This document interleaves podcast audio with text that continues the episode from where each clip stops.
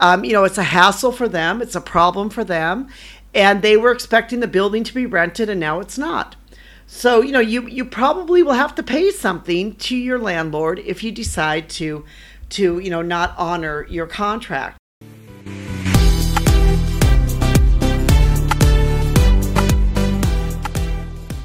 Hi, this is Anita from Real Estate Crunch. Today we're going to answer the question Can I change my mind after signing an apartment lease?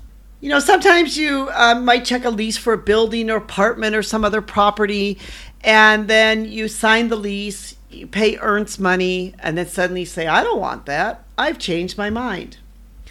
Well, you know, some jurisdictions may have what's known as kind of a cooling off period for customers to be able to change their minds.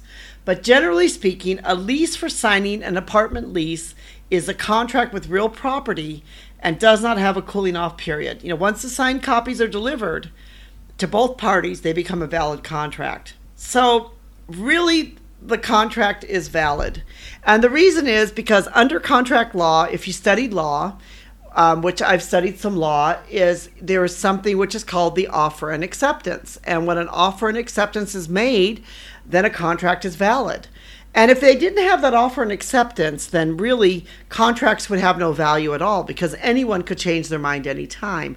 That's why the law and the legal laws for contracts are so strict because of this offer and acceptance, and because it also ensures that a contract has meaning. But there are things that you can do if you do decide to change your mind. The first thing you can do is that you can ask your landlord to agree to let you out of the contract.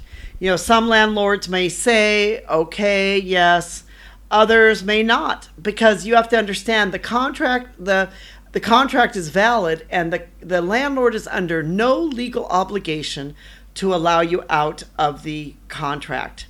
And, you know, most of them probably will keep your earnest money because you've already signed the contract.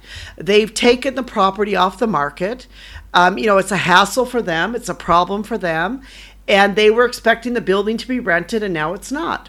So, you know, you, you probably will have to pay something to your landlord if you decide to, to, you know, not honor your contract.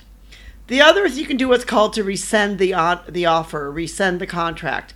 But this can only be done if there was something that you saw in the building which the landlord did not tell you about. Let's say, for example, you um, you know rented the apartment and then all of a sudden you discovered as you were you know moving in that there was a whole bunch of water damage or the toilet didn't work or there was no hot water you know then you should have a right to be able to rescind the contract but um, you know, for this to be valid, you must have a reason and there must be a legal reason and this must all be down in writing. And you need to clearly tell the landlord why and return your keys for this to be legal.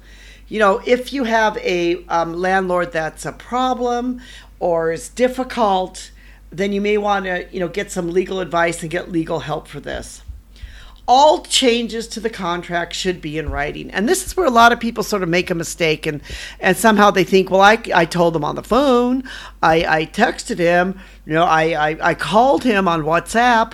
No, that doesn't work. It should really be legal and in writing. You should have a trace. You should be able to know that he received it. And even that's why a lot of times today people use registered mail or FedEx or other things where if you really have a difficult co- uh, landlord, you maybe want to you know spend that extra cost, send it by registered mail where you have to sign for it, uh, send it by FedEx We have a record that he received it. That you really want to be able to protect yourself and to make sure that you can show that you you did it in writing and you did what you legally had to do. So, an answer to is can I change my mind after signing an apartment lease or another type of lease agreement? The answer to that is that basically don't sign the contract unless you know you're going to take it. Because if not, it can be a lot of problems for you. And you will probably end up paying money.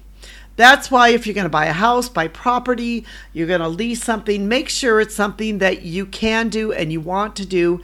And that when you make the offer and there's an acceptance on the offer, then it becomes a legally binding contract. This is Anita from uh, Real Estate Crunch, and we will put a, a link below to our blog about this where you can read more information, maybe get some more ideas on this, and you can learn a bit more about this. We appreciate you being part of our community and subscribe and, and join us. We'd love to have you be part of us. Thank you so much for listening, and thank you to um, our team, especially Rico, who helps put these podcasts together.